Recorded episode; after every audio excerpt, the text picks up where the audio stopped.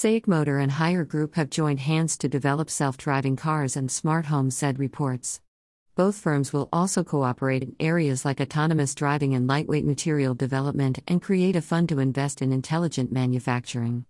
The agreement, which is yet to be officially announced, also involves Haier investing an undisclosed amount in a SAIC unit that will develop autonomous driving tech.